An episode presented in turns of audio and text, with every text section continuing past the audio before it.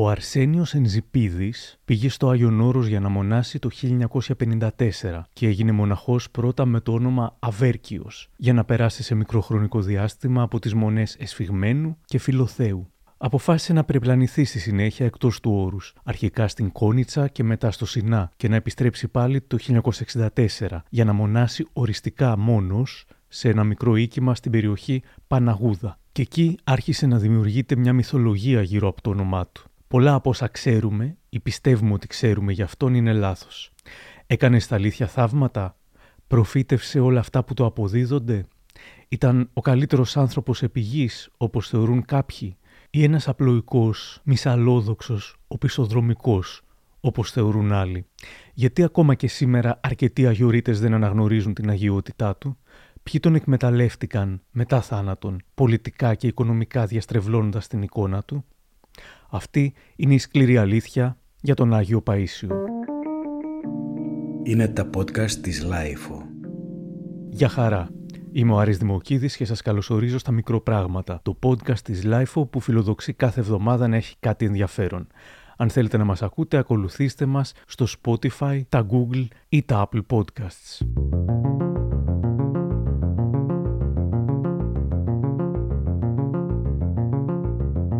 Μετά την αγιοποίηση του Παϊσίου, ο Κώστας Γιανακίδης είχε σταχυολογήσει σημεία από τη βιογραφία του, από το βιβλίο «Γέροντας Παΐσιος, ο ασυρματιστής του Θεού και του στρατού», που συνέγραψε ο συνταγματάρχης Δημήτρης Καραΐσκος και τύπωσε το Γενικό Επιτελείο Στρατού.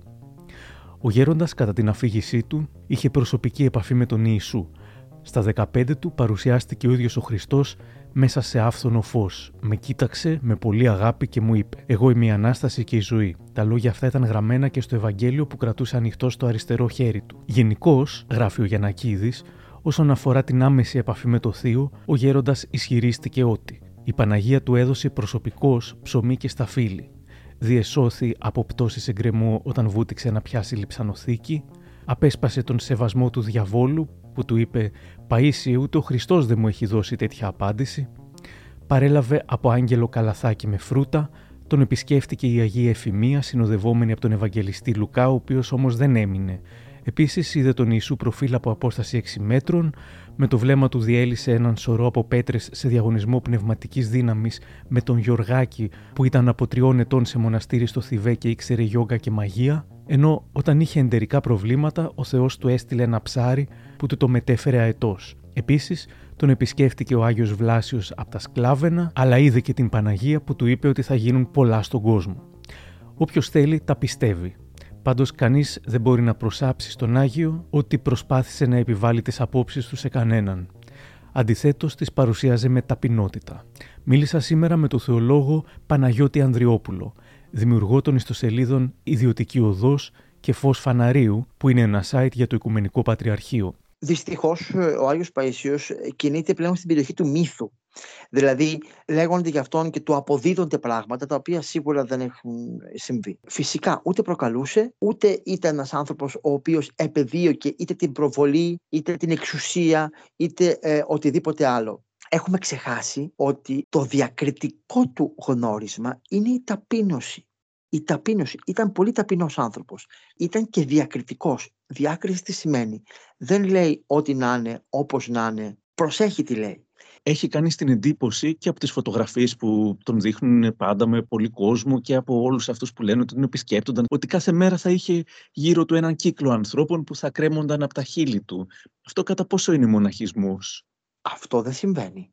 Όχι. Ε, ίσα ίσα ο ίδιος κλεινόταν στο κελί του και δεν δεχόταν για πολύ καιρό, για πολύ μεγάλο χρονικό διάστημα κόσμο δεν δεχόταν. Υπήρχαν άνθρωποι οι οποίοι πήγαιναν με πόθο και λαχτάρα να τον δουν και να μιλήσουν μαζί του και περίμεναν να τους πει και κάτι για τη ζωή τους κτλ. Και, και εκείνος δεν τους δεχόταν, δεν τους άνοιγε. Δεν σημαίνει ότι όλοι όσοι πήγαιναν κάθονταν μαζί του και συζητούσαν και ήταν όλη την ημέρα μαζί. Επίσης ήταν πολλές φορές λιγόλογος, πολύ λακωνικός. Δεν φλιαρούσε. Δεν ήταν φλίαρος. Εδώ νομίζει κανείς ότι ο Γιώργος Παϊσίου ήταν άνθρωπος ο οποίος άνοιγε το στόμα του και ξέχανε να το κλείσει. Καμία σχέση. Ναι, όποιος τον άκουγε έγραφε ένα ολόκληρο βιβλίο με όσα του είπε μέσα σε ένα απόγευμα, ξέρω εγώ. Σε καμία περίπτωση δεν συνέβαινε αυτό. Το ξέρουν και οι παλιοί αγιορείτες. Ήταν ένας άνθρωπος ο οποίος δεν είχε πολλά πολλά. γι' αυτό και έμενε μόνος του. Δεν ήταν σε ένα μοναστήρι κοινόβιο, όπου μπορούσες να πας στο μοναστήρι το κοινόβιο και να τον βλέπεις συνέχεια στις ακολουθίες, στην τράπεζα, στον κοινόβιο ε, παντού. Αν εκείνος είχε την διάθεση να σε δεχθεί, θα το έκανε δημιουργήθηκε, ξέρετε, με την πάροδο των χρόνων και με τις διηγήσεις κάποιων ανθρώπων οι οποίοι τον επισκέπτονταν και είχαν μια επαφή μαζί του. Αυτοί λοιπόν όταν πέθανε τα διόγκωσαν όλα αυτά, τα ξεχύλωσαν και όλα αυτά έγιναν ένα πράγμα το οποίο πραγματικά δεν ανταποκρίνεται στην πραγματικότητα. Ποια είναι λοιπόν η πραγματικότητα; Κεφάλαιο πρώτο. Τα θαύματα.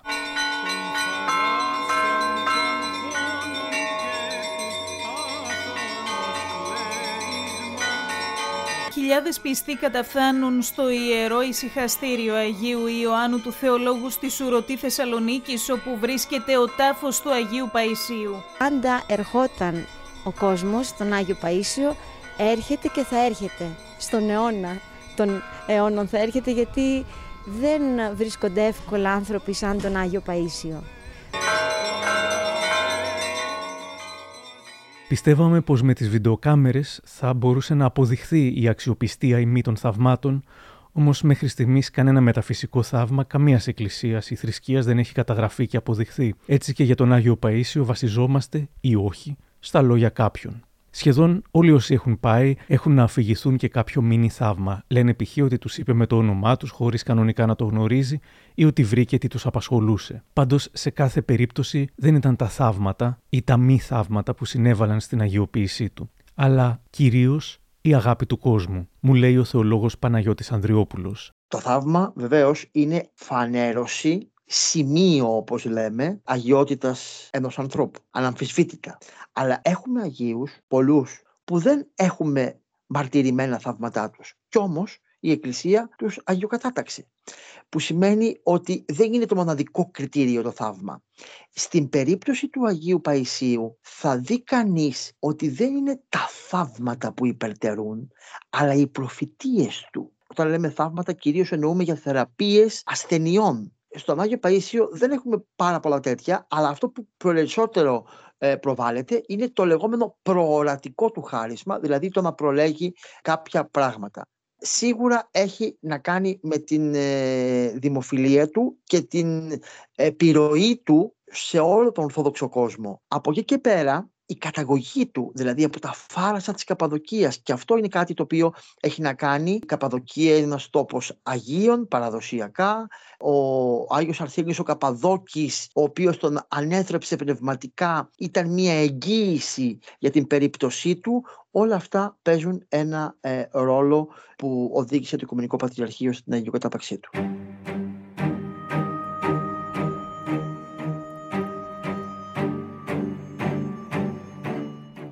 Χρήστος Τελίδης το 12 στην εφημερίδα Έθνος της Κυριακής στο άρθρο «Άγιες Business, φάμπρικα θαυμάτων στο όνομα του Γέροντα Παΐσιου» σχολίαζε πως το μοναστήρι που φέρει το όνομα του Αγίου Ιωάννη του Θεολόγου έχει βαφτιστεί ανεπίσημα σε Παΐσιου προφανώς έχει να κάνει με τα θαύματα και ό,τι αποφέρουν αυτά ως έσοδα, αποτάματα, δωρεές κλπ. ενός κόσμου που έχει ανάγκη να πιστέψει από κοντά και η βιομηχανία σε εισαγωγικά που λειτουργεί γύρω τον πιο δημοφιλή αγιορείτη μοναχό όλων των εποχών.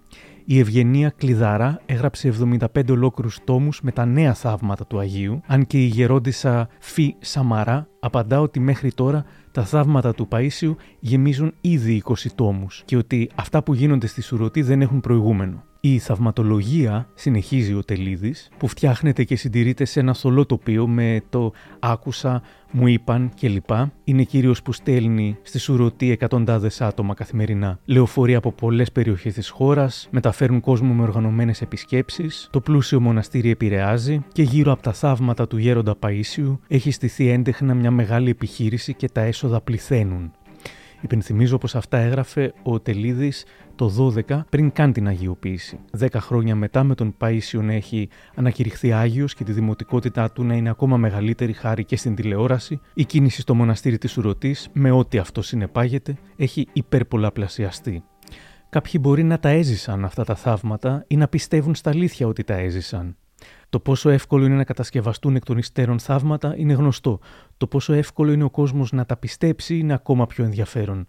Υπάρχουν δεκάδες χιλιάδες σελίδες, πολλές στο Facebook, που ανεβάζουν ανώνυμες ιστορίες με υποτιθέμενα θαύματα, χωρίς συνοχή πολλές από αυτές ή μεταφρασμένες από θαύματα Αγίων άλλων θρησκειών, και από κάτω υπάρχουν 20.000 like, 30.000 like, χωρίς να παρουσιάζουν την παραμικρή απόδειξη.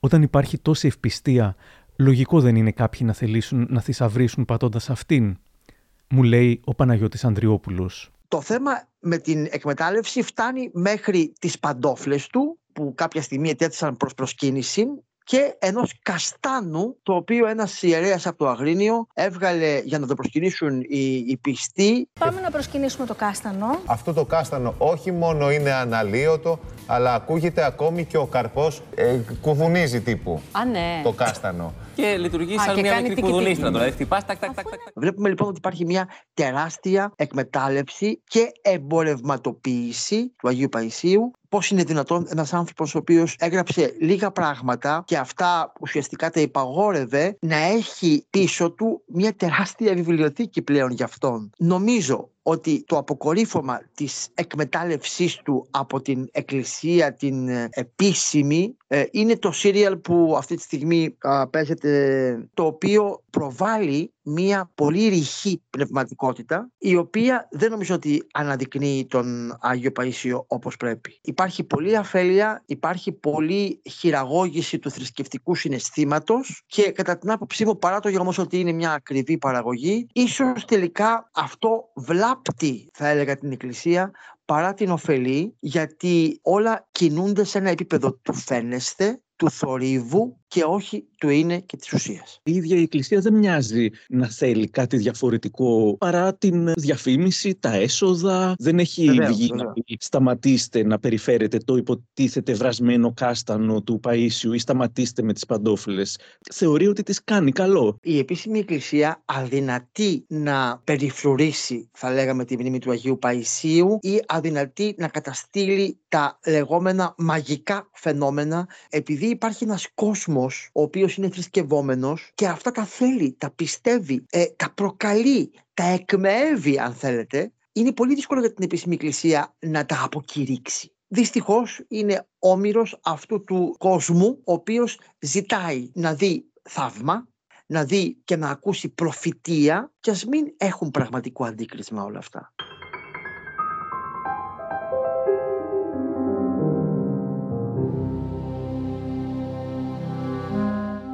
Με την έλευση του ίντερνετ, τα θαύματα, όχι μόνο του Παΐσιου, γενικώς πλήθυναν. Τι κακό κάνω, σκέφτονται. Εγώ βγάζω λεφτά από τις διαφημίσεις ή μαζεύω followers και μετά πουλάω τη σελίδα και προσφέρω γαλήνη, χαρά και ελπίδα στον κόσμο. Κάποιος άλλωστε θα έλεγε πως κάνουν αυτό που κάνουν συχνά και οι επίσημες εκκλησίες. Πουλάνε ελπίδα σε ανθρώπους που την αποζητούν. Ο Άγιος Παΐσιος δεν έχει την ανάγκη επινοημένων θαυμάτων και χαρακτηριστικό είναι το σχόλιο που λέγεται πως είχε κάνει σε κάποιον που τον είχε επισκεφτεί στο Άγιον Όρος. Πάνω στην κουβέντα, ο νεαρός τον ρώτησε αν κάνει θαύματα και ο Παΐσιος απάντησε γελώντας. Θαύμα στη σημερινή εποχή είναι να λες την αλήθεια και να πράττεις σύμφωνα με αυτήν.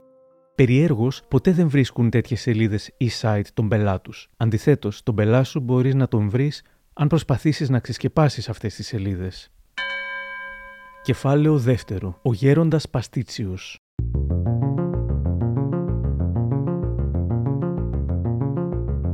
Ο Γέροντας Παστίτσιος ήταν μια σατυρική σελίδα στο Facebook που παροδούσε την θρησκοληψία και την εκμετάλλευση του ονόματος του Παίσιου, ο οποίος δεν ήταν ακόμα Άγιος. Με εχμηρά και χιουμοριστικά memes, ο διαχειριστής της σελίδας στυλίτευε τα τότε ακροδεξιά blog που για να τραβήξουν κόσμο στην ιδεολογία τους πασπάλιζαν τις αναρτήσεις τους με κακογραμμένα επινοημένα θαύματα του Παίσιου. Τον Ιούλιο του 2012, ο Παστίτσιος έκανε το καλύτερο τρολάρισμα όλων των εποχών στο ελληνικό ίντερνετ, ξεσκεπάζοντας την ευπιστία του. Θα έγραφα τότε στη Λάιφου. Η σατυρική σελίδα αποκάλυψε σήμερα πως εδώ και μερικές εβδομάδες έκανε ένα απίθανο πείραμα.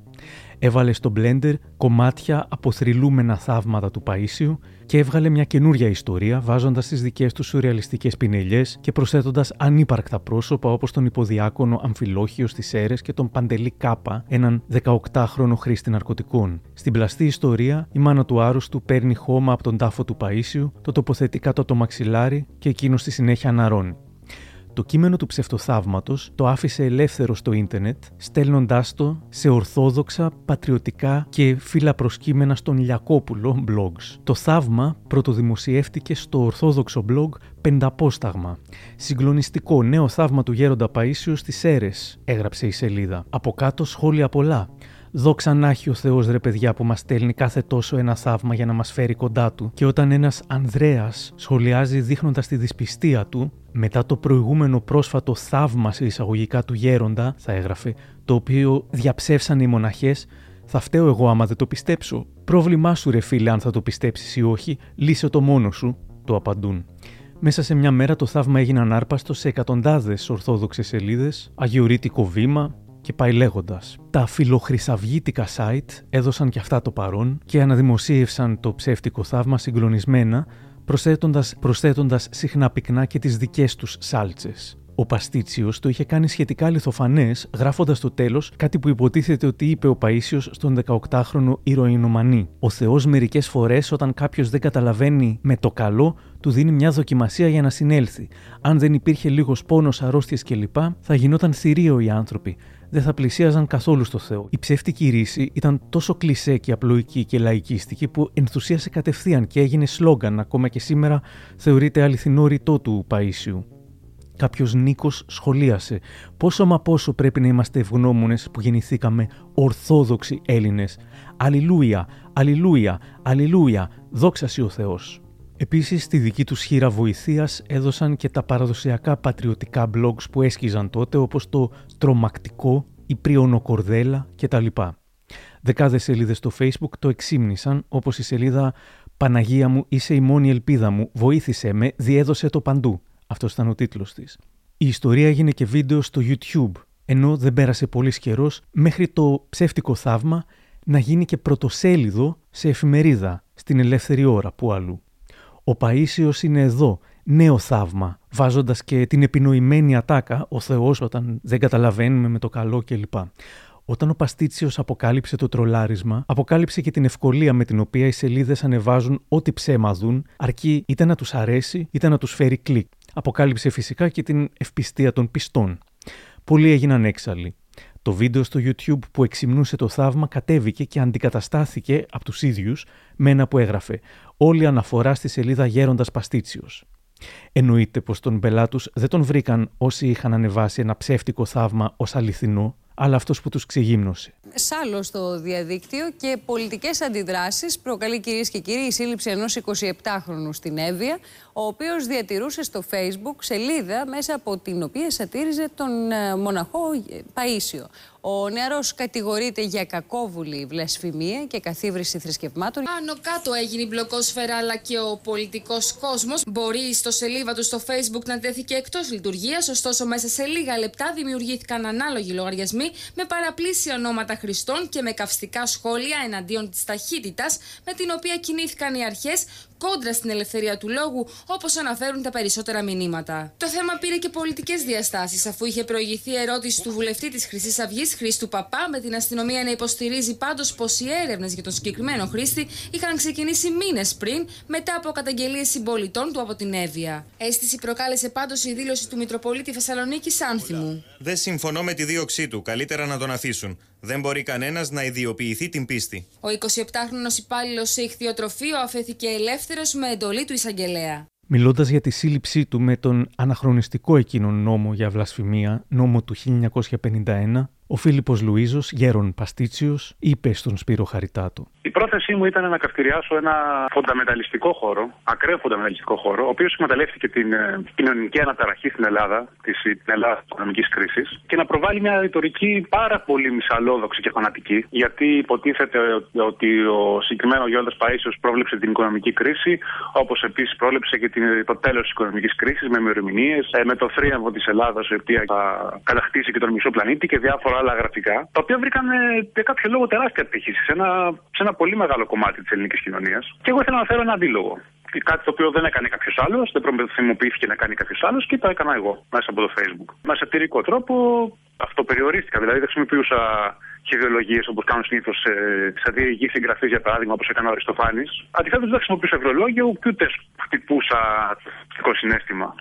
Αντιθέτως, χτυπούσα αυτή την ακραία, έτσι, το πούμε, φονταμεταλιστική ε, εθνικιστική ρητορική, ε, η οποία προφήτευε την κατάργηση της δημοκρατίας, ε, τον ερχομό του βασιλιά, την κοινωνική υποβάθμιση, την υποβάθμιση της γυναίκας και διάφορα άλλα τα οποία εγώ τα θεωρώ πάρα πολύ επικίνδυνα.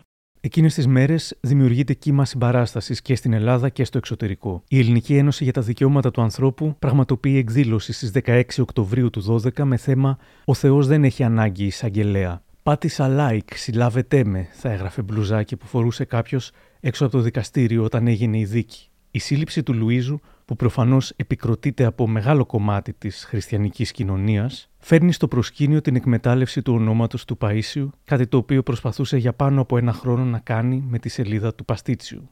Στην έντυπη LiFO δημοσιεύεται το άρθρο μου με τίτλο Άγιος Παΐσιος ΑΕ, με υπότιτλο Ερήμην του Αγιορείτη Μοναχού έχει στηθεί τα τελευταία χρόνια μια μεθοδική βιομηχανία η οποία κατασκευάζει σωρηδόν θαύματα και βιβλία του, πλουτίζοντας ασυστόλως.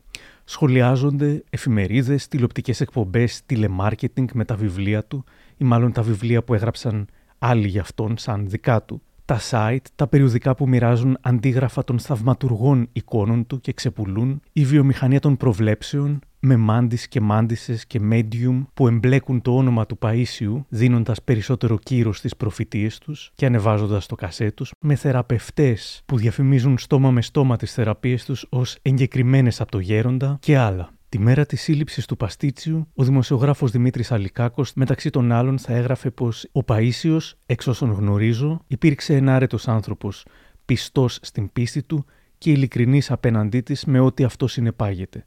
Ωστόσο, δεν έβλαψε άνθρωπο και πέθανε με επώδυνο τρόπο, αρνούνταν να πάρει φάρμακα, σαν γνήσιος αναχωρητής χριστιανός. Τίποτα περισσότερο, τίποτα λιγότερο. Και τέλος πάντων δεν είναι ο μόνος. Η αρετή δεν είναι προνόμιο της κάθε θρησκείας. Αν κάποιος θέλει να αναζητήσει την ανοησία, τη στενομυαλιά, το σκοταδισμό, ακόμα και τη χιδεότητα, θα την βρει εκεί στην εκμετάλλευση που το επιφύλαξαν οι άνθρωποι. Η χριστιανική υποκρισία, ο θρησκευτικός φανατισμός και οι εμετικές φυλάδες τον έκαναν σημαία. Ποιον, έναν απλό και αγράμματο άνθρωπο, μια αθόρυβη φιγούρα που θα άξιζε ίσως το σεβασμό μας, τον ανθρώπινο, τον πήραν τα κόπρανα της ελληνικής κοινωνίας εν είδη σαπουνιού για να καθαρίσουν.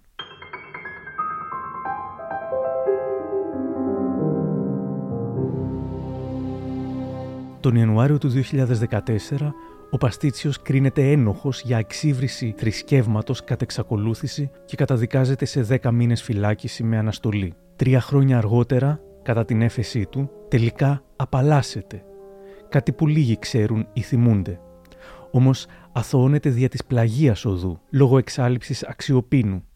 Η απόφαση του εφετείου να με απαλλάξει από τις κατηγορίες της βλασφημίας δια της τεσλασμένης οδού Δυστυχώς δεν αποτελεί κάποια δικαίωση, θα έλεγε, ούτε αποκαθιστά την υπόλοιψή μου, ούτε την εικόνα του πολιτεύματος που τόσο βάναυσα αμαυρώθηκε διεθνώς από την πολυετή δίωξή μου. Αντιθέτως, με κρατάει δέσμιο της δίωξης από τη στιγμή που υπάρχει η δυνατότητα άρσης της παραγραφής σε περίπτωση που υποπέσω σε οποιαδήποτε αξιόπινη πράξη. Η δικαιοσύνη όφιλε να με κρίνει και κατ' επέκταση να κριθεί από τους πολίτες, ώστε να ανοίξει και πάλι ο διάλογος για την κατάργηση των αναχρονιστικών και αντιδημοκρατικών νόμων της βλασφημίας που παραβιάζουν τα θεμελιώδη ανθρώπινα δικαιώματα. Ο αγώνας μου θα συνεχιστεί, καθώς οι στόχοι μου δεν αποσκοπούν αποκλειστικά στην ατομική μου δικαίωση, αλλά και στη συλλογική. Ένα σημαντικό βήμα στη δικαίωσή του ήταν η κατάργηση του αδικήματος της βλασφημίας με το νέο ποινικό κώδικα του 2019 επικυβέρνηση ΣΥΡΙΖΑ. Ενδεικτικό είναι πως παρότι ο επόμενος Υπουργός Δικαιοσύνης της Νέας Δημοκρατίας θέλησε να επαναφέρει με διάταξη την βλασφημία ως αδίκημα, οι αντιδράσεις τον έκαναν να επαναχωρήσει και η διάταξη μπήκε στο σιρτάρι διαπαντό. Παρ' όλα αυτά, ακόμα και σήμερα το να αμφισβητήσει τον Άγιο Παίσιο ή ακόμα και μια τηλεοπτική σειρά σχετικά με τη ζωή του μπορεί να είναι επικίνδυνο. Ο συγγραφέας Πέτρος Τατσόπουλος μίλησε στο Facebook για αποβλάκωση και τον έψεξαν πολύ, Όπως ο λαϊκός τραγουδιστής Βασίλης Τερλέγκας, ο οποίος μεταξύ των άλλων έχει δηλώσει ότι «Ο Θεός μου άλλαξε το λάστιχο και εξαφανίστηκε» και Είχαμε πάει για προσκύνημα και ο γιος μου έπεσε κατά λάθος μέσα στον τάφο του Άγιου Παίσιου. Άκου Πέτρο Τατσόπουλε, θα έγραφε. Το να χλεβάσεις τη μάνα και τον πατέρα μου, έχω την υποχρέωση να σε συγχωρήσω ως χριστιανός. Το να μιλάς έτσι για τον Άγιο Παίσιο, ούτε που θέλω να σε ξέρω. Ταυτόχρονα μάθαμε ότι εκκλησιαστικό site θα το έκανε μήνυση ή αγωγή για 200.000 ευρώ. Πράγμα που αρκετές εβδομάδες μετά από την ανακοίνωσή του δεν φαίνεται να έχει συμβεί ακόμα. Επίθεση δέχτηκε και από τον Μητροπολίτη Μεσσηνίας Χρυσόστομο που κατέληγε. Όταν λοιπόν, κύριε Τατσόπουλε, δεν μπορείτε να βιώσετε αυτό το περιεχόμενο της πίστης, καλύτερα να σιωπάτε. Μητροπολίτη, δεν σκοπεύω να σιωπήσω, το απάντησε ο συγγραφέας μεταξύ των άλλων. Ο καιρός που σιωπούσαμε μπροστά στους Μητροπολίτες παρήλθε. Ζούμε στον 21ο αιώνα, στη χώρα που γέννησε τον ορθό λόγο και τη δημοκρατία. Δεν πρόκειται να επιστρέψουμε στο σκοταδισμό. Και κατέληγε. Τη δική μου σιωπή, καθώς και τη σιωπή όλων των σκεπτόμενων ανθρώπων σε αυτή τη χώρα, Μητροπολίτη, δεν θα μπορέσετε να την εξασφαλίσετε. Αρχίστε να το συνηθίζετε. Κεφάλαιο τρίτο. Προφητείες.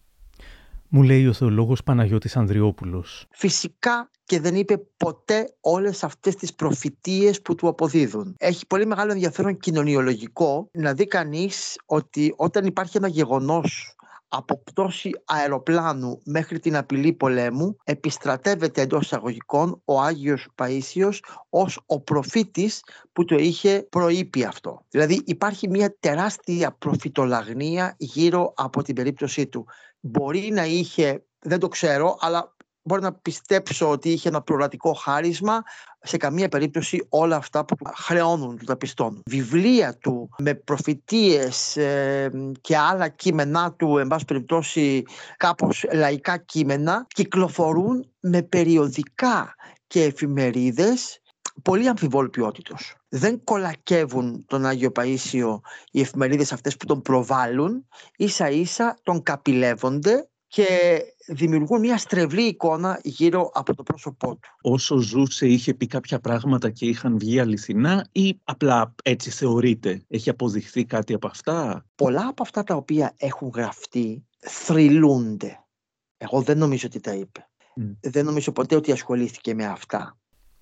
Μια από τις πιο πολύ συζητημένες έγινε viral τον καιρό των μνημονίων και των αγανακτισμένων. Θα σας βάλουν φόρους για να δεχθείτε το ηλεκτρονικό σύστημα Γέροντας Παΐσιος 1996 λεγόταν. Όμως καθώς ο Παΐσιος είχε ήδη πεθάνει από το 1994, στην πραγματικότητα αυτή η μάλλον συνηθισμένη από τα 90s πρόβλεψης για το πώς το θηρίο θα μας κάνει ηλεκτρονικό χάραγμα βρίσκουμε ότι είναι από το βιβλίο του Αγιορείτη Ιερομόναχου Χριστόδουλου Αγγελόγλου «Σκεύος εκλογής με θέμα τον Παΐσιο». Είτε μετέφεραν όλα τα βιβλία που έχουν γραφτεί αυτούσια τα λόγια του είτε όχι, ο Παΐσιος φέρεται να πιστεύει σε πολλά από αυτά που μας εκπλήσουν συχνά στα πρωτοσέλιδα της εφημερίδας Ελεύθερη Ώρα την ηλεκτρονική παρακολούθηση μέσω chip 666, τα barcode, το χάραγμα του θηρίου κτλ.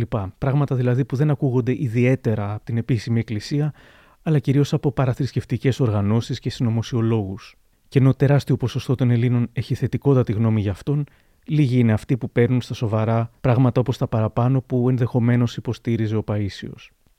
Κάθε τόσο ακούμε πως ξεπρόβαλαν και νέες προφητείες που είχε κάνει. Σε κάποια στιγμή έγινε viral πως στην Κωνσταντινούπολη θα γίνει μεγάλος πόλεμος μεταξύ Ρώσων και Ευρωπαίων και θα χυθεί πολύ αίμα και οι Ρώσοι θα μας δώσουν την Κωνσταντινούπολη. Υπάρχει μια απόρριτη, όπως χαρακτηρίζεται, προφητεία του γέροντος Παϊσίου, η οποία έρχεται από, από ό,τι όλα δείχνουν για πρώτη φορά στο φως της δημοσιότητας. Παραμένει ανεξερεύνητος, μάλλον αδιευκρίνιστος ο λόγος για τον οποίο μέχρι στιγμής δεν είχε έρθει στη δημοσιότητα, καθώς χρονολογείται προ 35 πενταετίας. 350 χρόνια 35 πριν. χρόνια Α, 35 πριν. χρόνια Ναι. πριν.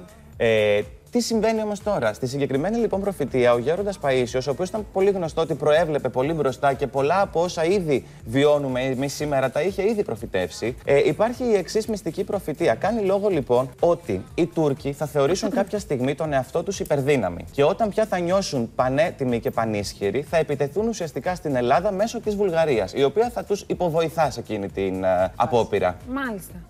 Αυτό λοιπόν θα έχει ως αποτέλεσμα να επέμβουν οι Ρώσοι, οι οποίοι όπως ο ίδιος ο Γέροντας Παίσιο πάντα ισχυρίζεται θα μεσολαβήσουν προκειμένου να μην επιδεινωθεί πολύ η κατάσταση στην Ελλάδα. Θα είναι ήδη το διάστημα κατά το οποίο η Ελλάδα θα μαστίζεται από πολλά δεινά. Γι' αυτό και πολλοί είναι αυτοί οι οποίοι πιστεύουν ότι η συγκεκριμένη προφητεία μάλλον φτάνει σιγά σιγά ο χρόνος να εκπληρωθεί, καθώς λόγω της κρίσης είναι μια από τις δυσκολότερες περιόδους που βιώνουμε Σαφέστατα. τα τελευταία χρόνια. Ε, για οποιοδήποτε εξέλιξη θα είμαστε εδώ, θα παρακολουθούμε το θέμα και θα σας ενημερώνουμε.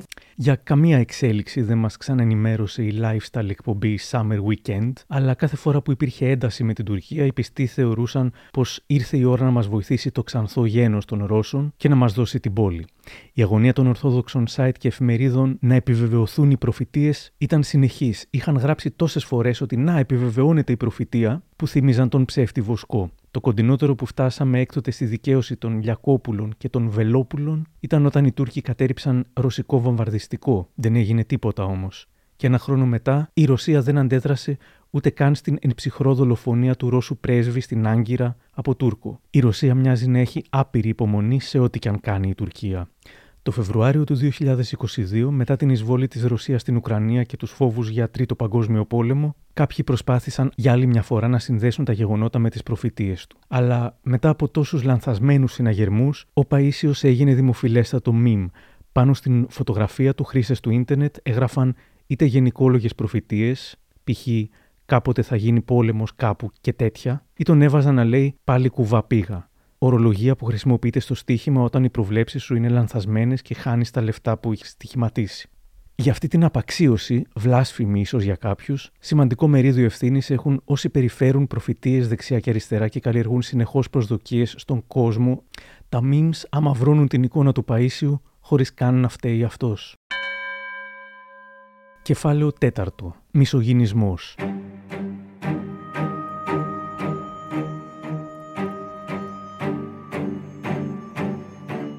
Ο Παΐσιος φέρεται να μιλά εκ μέρους του Θεού, λέγοντας άλλοτε ότι σε μερικές γυναίκες ο Θεός σκόπιμα δεν δίνει παιδιά, επειδή δεν κάνουν οικογένεια εγκαίρως και αρχίζουν να διαλέγουν «Όχι αυτός είναι έτσι, εκείνος είναι αλλιώς». Ε, τι οικογένεια θα κάνει μια τέτοια κοπέλα. Άλλες γυναίκες δεν μπορούν να κάνουν παιδιά γιατί έζησαν άτακτη ζωή. Επίσης, παρότι άγαμος φέρεται να έδινε συμβουλές για τον τέλειο γάμο και για ζευγάρια και για το πώς μπορεί να φτιάξει μια γυναίκα τον άντρα της και στην ερώτηση πώς να αντιμετωπίσουμε τις γυναίκες που έρχονται στο μοναστήρι με παντελόνι, αυτό φέρεται να απαντά: Άντε τώρα, αφού ξεκάθαρα το λέει η παλαιά διαθήκη. Δεν επιτρέπεται ο άνδρας να φοράει γυναικεία στολή και γυναίκα ανδρική.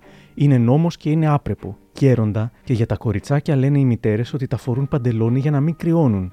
Δεν υπάρχουν κάλσες μέχρι πάνω. Ε, α φορέσουν κάλσες μέχρι πάνω για να μην κρυώνουν. Άμα θέλει κανείς, για όλα βρίσκει λύσεις γέροντα, αυτές που δουλεύουν στα χωράφια λένε ότι δεν μπορούν να κινηθούν άνετα στη δουλειά αν φορούν παντελόνι. Αυτά είναι δικαιολογίες. Παρά τη δημοφιλία του συγκεκριμένου Αγίου, δεν βλέπουμε στην κοινωνία να έχουν πρακτική απήχηση οι ιδέες ή οι οδηγίες του. Οι περισσότερες γυναίκες δίνονται όπως θέλουν, ελάχιστες έχουν look κατηχητικού, δηλαδή με μακριές φούστες. Στην πεμπτουσία, ο θεολόγος φιλόλογος Κώστας Νούσης θα υπερασπιστεί τον Παΐσιο ενάντια στις κατηγορίες για μισογυνισμό. Θα παρένθετα απλά για την ιστορία τη γνωστή προτροπή του Αγίου Κοσμά του Ετολού να προτιμήσουμε την πλευρά του διαβόλου παρά της γυναικός, το οποίο θα τον κατέτασε σε υψηλότερο βάρθρο μισογυνισμού από τον σύγχρονο μας Όσιο. Αλλά αν δεν ξέρει ή καλύτερα αν δεν θέλει κανείς να κρίνει ορθώς, για την ιστορία πάντως να υπομνήσουμε απλά ότι ο γέροντας είχε για πολλά χρόνια άριστες πνευματικές σχέσεις με μοναχές και με απλές πιστές γυναίκες του λαού και εν τέλει κοιμήθηκε στο μοναστήρι της Ουρωτής κάτω από την φροντίδα της εκεί ευρισκόμενης γυναικείας αδελφότητας. Πάντως πρέπει όλα να τα βλέπουμε σε ένα ιστορικό πλαίσιο, να καταλάβουμε και την εποχή και τις εμπειρίες του, μου λέει ο θεολόγος Παναγιώτης Ανδριόπουλος. Ο Άγιος Παίσιο ήταν ένας απλός άνθρωπος. Η θρησκευτικότητά του ήταν μοναχική και λαϊκή. Αυτό πρέπει να το λαμβάνουμε υπόψη. Μπορεί να είπε και μερικά πράγματα τα οποία σήμερα ακούγονται εντελώς παράδοξα ε, στα αυτιά ενός σύγχρονου ανθρώπου. Και αυτό συνέβαινε διότι ήταν ένας άνθρωπο, απλός άνθρωπος, λαϊκός, με μια θρησκευτικότητα που έχει να κάνει κυρίως με τον μοναχισμό. Δεν σημαίνει ότι πρέπει να πάρουμε κατά γράμμα ό,τι μπορεί να είπε ο Άγιος Παΐσιος. Για κανέναν Άγιο δεν μπορεί να συμβαίνει αυτό. Ο Άγιος δεν είναι μια αυθεντία στην οποία προβάλλουμε ό,τι θέλουμε να ακούσουμε. Φυσικά και ο λόγος του έχει ιδιαίτερη σημασία για την Εκκλησία, αλλά υπάρχουν πράγματα που είπαν κάποιοι Άγιοι που σήμερα δεν θα μπορούσαν να ισχύσουν ή που τα είπαν σε συγκεκριμένες εποχές, σε συγκεκριμένο ακροατήριο και αυτό πρέπει να λαμβάνεται υπόψη. Δεν σημαίνει ότι παίρνουμε κατά γράμμα ό,τι είπε ο Γέροντας Παΐσιος και άρα έτσι πρέπει να γίνει. Κεφάλαιο 5. Ομοφιλοφιλία.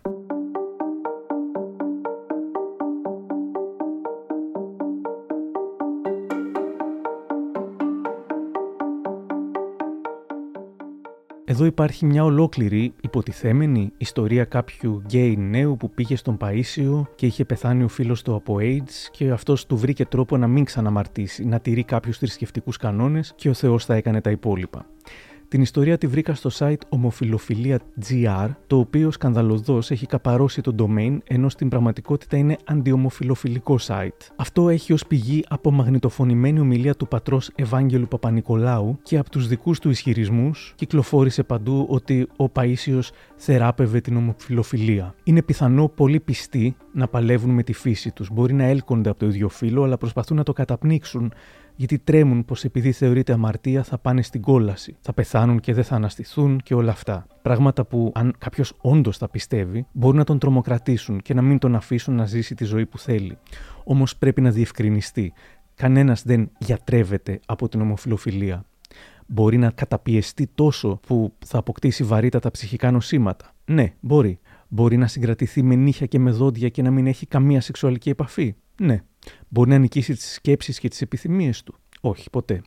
Πάμπολα τα παραδείγματα των υποτίθεται θεραπευμένων, οι οποίοι έφτιαξαν και δικές τους θεραπευτικές ομάδες ή έδιναν συνεντεύξεις με οδηγίες για να θεραπευτούν και άλλοι, που τελικά πιάστηκαν στα πράσα να συνεχίζουν κανονικά στα κρυφά τη ζωή τους ως γκέι. Δεν μπορείς να αλλάξεις, αλλά δεν πειράζει, λέει η Εκκλησία, αρκεί να περάσεις όλη σου τη ζωή καταπιεσμένος. Ο θεολόγος φιλόλογος Κώστας Νούσης, στο κείμενό του «Όσιος Παΐσιος γιατί δεν ήταν ομοφοβικός», λέει «Ερχόμαστε στην ομοφοβία. Αυτό οπωσδήποτε βαρύνει την σύνολη χριστιανική παράδοση και φυσικά όχι μόνο τον Όσιο Παΐσιο. Θα έλεγα ότι τον αδικεί κιόλας σε πολύ μεγάλο βαθμό, καθώς γνωρίζουμε πόσοι ομοφυλόφιλοι βρήκαν τη σωτηρία και την ανάπαυση της ψυχής τους κοντά στον γέροντα. Πόσοι, ποιοι. Θα αναφέρω χαρακτηριστικά ένα μικρό παράδειγμα. Κάποτε ένας ομοφυλόφιλος, ποιος, που αισθανόταν ντροπή για το πάθος του και αδιέξοδο εκ της αδυναμίας του να το ξεπεράσει, πήγε στον Παίσιο. Όταν πήγε και χωρίς να προλάβει να μιλήσει, ο Όσιος τον χαστούκησε δυνατά. Με ολίγων έσκυψε, τον αγκάλιασε, τον ασπάστηκε, τον ανασήκωσε και του είπε: Δεν σε χτύπησα για αυτά που κάνεις, αλλά για αυτό που σκέπτεσαι να κάνεις, διότι σκεπτόταν σοβαρά την αυτοκτονία.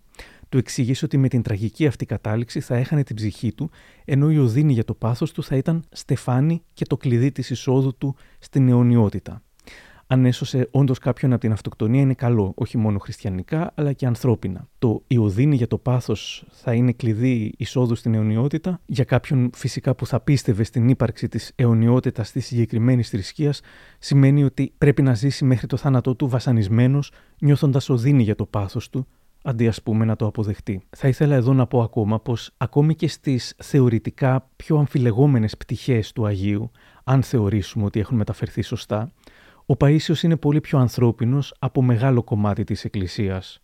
Όπου τους βλέπετε να τους φτύνετε, είχε πει κάποιος για τους γκέι, αν είχα όπλο θα τους σκότωνα. Σε αντίθεση με κάποιους ακραία ομοφοβικούς ανθρώπους της Εκκλησίας, ο Άγιος Παΐσιος, σύμφωνα με τις ιστορίες τουλάχιστον, καλοδεχόταν τους γκέι, άκουγε τα προβλήματά τους και από τη στιγμή που αυτοί έλεγαν ότι ήθελαν να αλλάξουν, τους πρότεινε τρόπους. Ούτε τους έφτινε, ούτε αν είχε όπλο θα τους σκότωνε. Για το αν καταδίκαζε την ομοφιλοφιλία δεν μπορούμε να τον ψέξουμε εφόσον η ίδια η θρησκεία του την καταδικάζει. Για κάποιον που δεν είχε υψηλή μόρφωση ούτε έζησε ποτέ κοσμοπολίτικη ζωή, τουλάχιστον ο Άγιος Παΐσιος είχε αξιοσέβαστη ανεκτικότητα και ανθρωπιά. Κεφάλαιο 6 εθνικισμός. Πολλής λόγος έχει γίνει για τον, σε εισαγωγικά, εθνικισμό και τη μυσαλλοδοξία του Παΐσιου. Πάλι ο θεολόγος Κώστας Νούσης εξηγεί γιατί κατά τη γνώμη του δεν ήταν ούτε εθνικιστής. Έζησε όλο το δράμα του ξεριζωμού και βίωσε μέσα από συγγενείς και φίλους τον πόνο, το αίμα, τον ατιμασμό, το μένος και το μίσος των Τούρκων σε βάρος των συμπατριωτών του. Στο σημείο αυτό δικαιολογούνται όλα όσα είπε και προφήτεψε για μια νέα μεγάλη Ελλάδα και για την πόλη. Ίσως εδώ ανακατεύτηκαν οι ευσεβείς του πόθη με κάποιους χρησμούς του παρελθόντος, τους οποίους, τους οποίους εξάπαντος ποτέ δεν έκανε δεκτούς η Εκκλησία μας. Δεν μπορούμε φυσικά να είμαστε απόλυτα σίγουροι για το αν πρόκειται το όντι περί γνησίων προρήσεων, ωστόσο θα κατανοούσαμε και θα αμνηστεύαμε πολύ εύκολα τα σχετικά λάθη σε εισαγωγικά του Οσίου, τα οποία έκανε από τον πολύ πόνο και την υπερβάλλουσα αγάπη του για την Ελλάδα μας και για τις πολλές ιστορικές αδικίες που υπέστη τους τελευταίους αιώνες. Δεν πρέπει ποτέ να ξεχνάμε πως ο Όσιος προσευχόταν για όλο τον κόσμο και η ευεργεσία του επεκτηνόταν πολυτρόπο προς κάθε κατεύθυνση σε μουσουλμάνους Τούρκους, Βεδουίνους, σε κάθε φυλή και έθνος. Ο υγιής πατριωτισμός εξάπαντος δεν ταυτίζεται με τον σε κάθε περίπτωση αντιχριστιανικό και αντιεμβαγγελικό εθνικισμό. Υπάρχουν πάντως αρκετά σημεία στις αφηγήσεις του που αγγίζουν τη μυσαλλοδοξία. Η Εκκλησία γενικότερα έχει ως επιτοπλίστων στάση υπερπατριωτική και ενδεχομένως μυσαλλόδοξη. Έτσι κι αλλιώς. Δεν έχω καταλάβει αν το μίσος κάποιον για τον Παίσιο είναι για τις απόψεις του που δεν διαφέρουν ε, ιδιαίτερα από τις απόψεις άλλων καλόγερων ή αγίων ή ιερέων ή για το ότι είναι δημοφιλής και για το ότι είναι ακουσίως ένα είδος influencer για κομμάτι της σημερινής νεολαίας. Ο κόσμος μας δεν χρειάζεται έξτρα ομοφοβία, μυσαλλοδοξία, σεξισμό κλπ.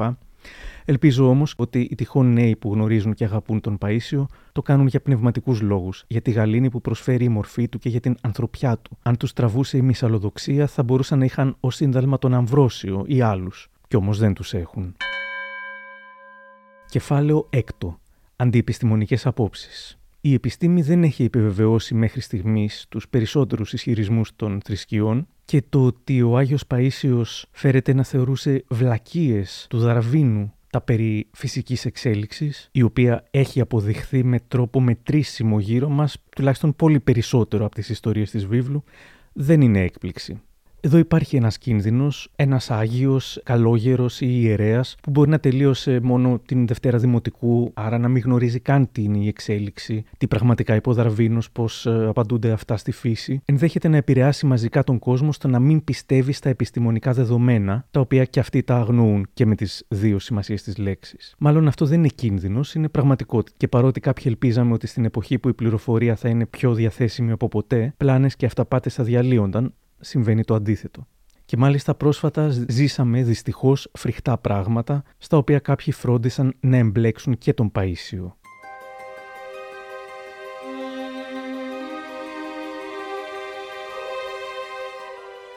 Ο ρόλος του Αγίου Όρους στο αντιεμβολιαστικό κίνημα ήταν καθοριστικός. Ούτε όταν άρχισαν να νοσούν και να πεθαίνουν ένα σωρό αγιορείτες δεν πείθονταν πολύ καλόγεροι να εμβολιαστούν. Και όχι μόνο δεν πείθονταν οι ίδιοι να εμβολιαστούν και ακόμα πεθαίνουν, αλλά έπειθαν και τους πιστούς να μην το κάνουν.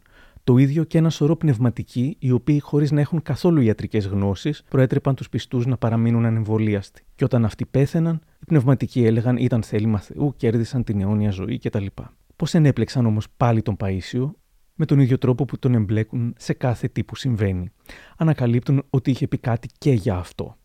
Σε ένα βιβλίο του 1999 φέρεται να κατηγορεί τους Εβραίους που για να υποτάξουν όλο τον κόσμο βάζουν τον παλιό φορολογικό αριθμό 666 που συνδέεται με το ένδοξο παρελθόν τους, δηλαδή το σύμβολο του μαμονά. Τα πράγματα προχωρούν κανονικά, φέρεται να είχε πει. Στην Αμερική τα σφραγισμένα σκυλιά εκπέμπουν με τον πομπό και τάκ τα βρίσκουν. Έτσι ξέρουν κάθε σκυλί που βρίσκεται. Όσα σκυλιά δεν έχουν τη μάρκα τους και είναι αδέσποτα, τα σκοτώνουν με ακτίνες λέιζερ. Μετά θα αρχίσουν να σκοτώνουν και τους ανθρώπους. Τόνους ψάρια έχουν σφραγίσει και τα παρακολουθούν από τον δορυφόρο σε ποιο πέλαγος είναι. Τώρα πάλι παρουσιάστηκε μια αρρώστια για την οποία βρήκαν ένα εμβόλιο που θα είναι υποχρεωτικό και για να το κάνει κανείς θα τον σφραγίζουν. Πόσοι άνθρωποι εκεί είναι ήδη σφραγισμένοι με ακτίνες λέιζερ, άλλοι στο μέτωπο και άλλοι στο χέρι. Αργότερα, όποιος δεν θα είναι σφραγισμένος με τον αριθμό 666, δεν θα μπορεί ούτε να πουλά, ούτε να αγοράζει, να παίρνει δάνειο, να διορίζεται κλπ. Μου λέει ο λογισμός ότι ο Αντίχρηστο με αυτό το σύστημα θέλει να πιάσει όλο τον κόσμο, θα επιβληθεί έτσι με ένα οικονομικό σύστημα που θα ελέγχει την παγκόσμια οικονομία και μόνο όσοι θα έχουν δεχτεί το σφράγισμα, το χάραγμα με τον αριθμό 666, θα μπορούν να έχουν εμπορικές συναλλαγές. Τι θα πάθουν όμως οι άνθρωποι που θα σφραγίζονται, μου έλεγε κάποιος ειδικός ότι με τις ακτίνες λέιζερ παθαίνει κανείς βλάβη. Οι άνθρωποι που θα σφραγιστούν θα τραβούν τις ακτίνες του ήλιου και θα πάθουν τέτοια ζημιά που θα μασούν τη γλώσσα τους από τον πόνο. Όσοι δεν σφραγιστούν θα περάσουν καλύτερα από τους άλλους, γιατί ο Χριστός όσους δεν σφραγιστούν θα τους βοηθήσει. Δεν είναι μικρό πράγμα αυτό.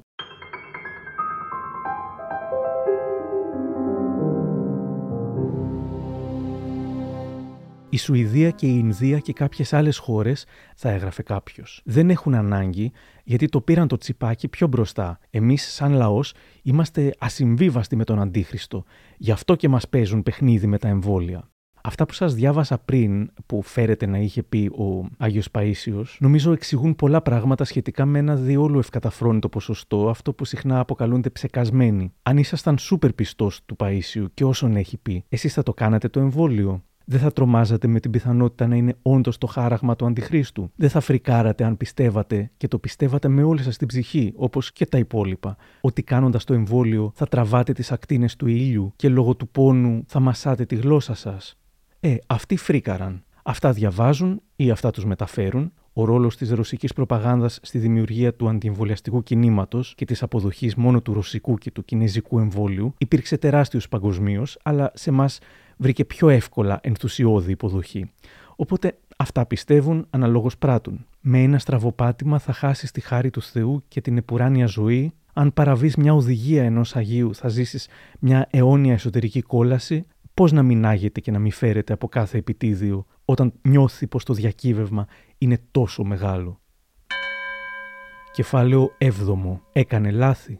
Σύμφωνα με την Εκκλησία, κάποια πράγματα που, έχει πει ο, που φέρεται να έχει πει ο Παΐσιος, ειδικά η εσχατολογία του, δεν θεωρούνται ορθά. Ο θεολόγος φιλόλογος Κώστας Νούσης, στο άρθρο του, θεωρεί πως τα σε εισαγωγικά λάθη του δικαιολογούνται, γιατί απλώς δείχνουν τον μεγάλο του πόθο για την παγκόσμια λάμψη της Ορθοδοξίας και τίποτα παραπάνω. Ο Άγιος Παΐσιος μάλιστα υπογραμμίζει ότι δεν τα εκφέρει με δογματικό τρόπο και προφητικό κύρος, αλλά ότι τα αναφέρει σαν λογισμό του. Μιλάει εν προκειμένου κατά κάποιο τρόπο για μια αναλαμπή της Ορθοδοξίας μετά την καθαίρεση του Αντιχρίστου, κάτι ωστόσο που δεν φαίνεται να υποστηρίζεται στην Αγία Γραφή και ιδίως στην Αποκάλυψη. Τι δηλεί επομένως ο μύθος, καταλήγει ο θεολόγος, όπως τον είδαμε στην εθνικιστική πατριδολατρία και στις εσχατολογικές αιμονές του πατρός, σημαίνει το αυτονόητο ότι ένας Άγιος, ακόμα και τόσο φωτισμένος σαν τον Όσιο Παΐσιο, δεν είναι ο αλάθητος Θεός είναι ένας άνθρωπος που διατηρεί την ελευθερία και τα χαρακτηριστικά της προσωπικότητάς του. Στα σημεία αυτά μπορεί να εμφυλοχωρήσουν ανθρώπινα, άρα σχετικά και ατελή στοιχεία. Αυτό το έχουμε δει στα λάθη πολλών Αγίων, τα οποία μπορεί να είναι μικρά, ενδέχεται όμως να είναι και μεγάλα. Βλέπε την χαρακτηριστική περίπτωση του ιερού Αυγουστίνου. Για τον Όσιο Παΐσιο όμως θα λέγαμε με ασφάλεια ότι μακάρι και εμείς να κάναμε τα δικά του χαριτωμένα λάθη και να είχαμε τις δικές του αγιασμένες ατέλειες. Ρωτάω και τον θεολόγο Παναγιώτη Ανδριόπουλο σχετικά με τα τυχόν λάθη. Σε κάθε περίπτωση, κι αν είπε κάτι παραπάνω στο πλαίσιο της μοναχικής του ιδιότητος, μοναχός ήταν ο Γράτας Παΐσιος, δεν ζούσε στον κόσμο. Ξέρετε, στο Άγιον Όρος, οι λαϊκοί πηγαίνουν και μεταφέρουν πολλές φορές παλιότερα που δεν υπήρχε το διαδίκτυο, αυτό ήταν η κατακόρον πρακτική. Ε, μεταφέρουν στους μοναχούς τι γίνεται στον κόσμο. Οπότε εκείνοι δεν έχουν ιδίαν γνώση από αυτά που τους λένε. Μα τα μεταφέρουν σωστά. Έτσι, πολλές φορές ο Χριστός Παΐσιος μπορεί να έλεγε κάτι το οποίο του το μετέφεραν λάθος και έτσι να έμπαινε σε μια άλλη διαδικασία. Επίσης, επαναλαμβάνουμε ότι έζησε σε μια άλλη εποχή, σε μια άλλη Ελλάδα και δεν μπορούν όλα αυτά να μεταφερθούν στο σήμερα ακριβώς. Τελικά, τι ήταν αυτό που έκανε τόσο δύσπιστους τους υπόλοιπους αγιορείτες με τον Superstar για τα τότε δεδομένα του Αγίου Όρους Παΐσιο. Ξέρω το εξής, ότι οι παλιοί αγιορείτες ε, είχαν πάντα μια δυσπιστία σε ανθρώπους οι οποίοι ε, προβάλλονταν στο Άγιον Όρος. Το Άγιον Όρος δεν είναι για να προβάλλεσαι, είναι για να θάπτεσαι. Δηλαδή θάβεις τον εαυτό σου κάτω από το μοναχικό ένδυμα. Και γι' αυτό είπα ότι ο Γιώργος Παΐσιος δεν είχε λογική της προβολής. Αλλά ξέρετε, το γεγονός ότι ο κόσμος δημιούργησε όλη αυτή την, ε, την ε, ιστορία γύρω από, τον, από το όνομά του, επειδή ακριβώς υπήρχε και το μοναστήρι της, της αυτό το έβλεπαν με πολύ δυσπιστία. Είναι μια πρακτική που συμβαίνει ακόμα και σήμερα. Ξέρετε πόσα μετόχια, όπως λέμε, αγιορείτικα υπάρχουν στον κόσμο; Στην Αθήνα, στη Θεσσαλονίκη, άπειρα, όπου πολλοί μοναχοί από το Αγιονόρος, ηγούμενοι, ιερομόναχοι κτλ. πηγαίνουν κατά καιρούς, εξομολογούν, καθοδηγούν τους πιστούς και εκεί έχουμε δυστυχώς ενίοτε και διάφορα προβλήματα στον τρόπο της καθοδήγησης και ούτου καθεξής. Για παράδειγμα, ξέρουμε πολύ καλά ότι πολλοί αγιορείτες την εποχή της πανδημίας συνιστούσαν το μη εμβολιασμό, την άρνηση της πανδημίας, της μάσκας και ούτω καθεξής. Έτσι λοιπόν ήταν με δυσπιστία και την κίνηση του Παϊσίου να ε, δημιουργήσει μια μοναχική αιστεία εκτός Αγίου Όρους στην οποία τελικά είχε την επιλογή και να ταφεί εκεί όπου είναι σήμερα ο τάφος του. Ναι, υπήρχαν αυτές οι κόντρες τα λέγαμε στο Άγιον Όρος και εμείς σας πω ότι ακόμα υπάρχουν. Δηλαδή υπάρχουν ακόμα αγιορείτες παλιοί οι οποίοι δεν πολύ αναγνωρίζουν την αγιότητα του Παϊσίου. Δηλαδή δεν τιμούν και πάρα πολύ, ε, έως και καθόλου, σας πω. Λίγο μετά την αγιοποίησή του, ο Κώστας Γιανακίδης στο Πρόταγκον είχε σχολιάσει δεικτικά. Πώς γίνεται να διατίθενται δεκάδες εκδόσεις με τον λόγο της προφητείες, τις συνταγές μαγειρικής, τις συμβουλές και τα γιατροσόφια του Αγίου, είναι να απορείς πως δεν κυκλοφορούν και τα προγνωστικά του για το στοίχημα. Έχω την αίσθηση ότι το φαινόμενο του Παΐσιου αποδίδεται σε μεγάλο βαθμό στις εκπομπές του Δημοσθένη Λιακόπουλου, που τον παρέλαβαν δημοφιλή γέροντα και τον παρέδωσαν στο Πανελλήνιο ως προφήτη της εθνικής λύτρωσης. Σε αυτό βοήθησε και κάτι εξαιρετικά βολικό. Ο Παΐσιος πέθανε το 1994, μπορείς να το αποδώσεις μέχρι και ποσοστά δημοσκοπήσεων. Δεν πρόκειται να σε διαψεύσει. Πιθανότατα, αν ήξερε πώς θα χρησιμοποιηθεί το όνομά του, θα δυσφορούσε, όπως κάνει τώρα και η οικογένειά του. Ο Παΐσιος δεν λατρεύεται μόνο, χρησιμοποιείται, γίνεται αντικείμενο εμπορίου. Ο Παΐσιος λοιπόν τα έχει όλα σε μια εποχή που η επιστροφή προς την παράδοση προβάλλεται ως λυτρωτική καταφυγή για ένα μεγάλο κομμάτι του πληθυσμού. Είναι το πρόσωπο, γράφει ο Γιανακίδης, που όχι απλώς νομιμοποιεί, αλλά αγιοποιεί την εθνική εσωστρέφεια και τη μυσαλλοδοξία, ενώ ταυτοχρόνως χορηγεί ελπίδα για σωτηρία χωρίς προσπάθεια. Για την προσπάθεια υπάρχουν οι Ρώσοι.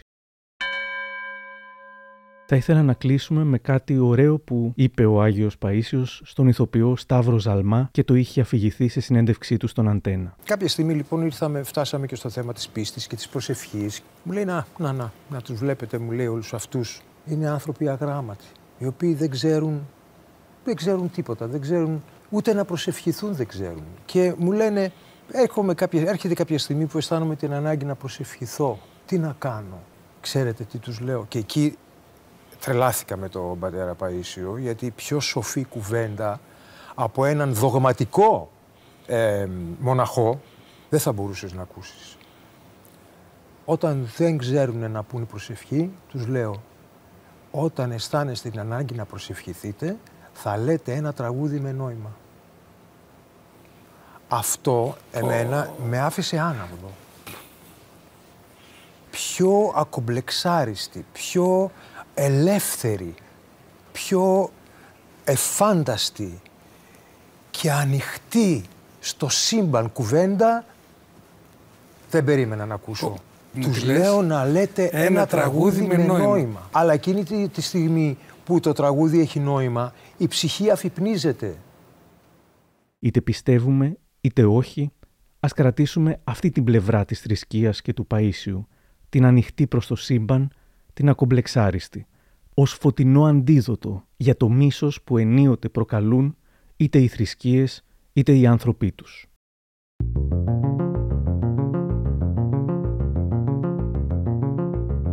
Κάπου εδώ τελειώσαμε. Αν θέλετε να μας ακούτε, ακολουθήστε τα μικροπράγματα στο Spotify, τα Google ή τα Apple Podcasts. Για χαρά!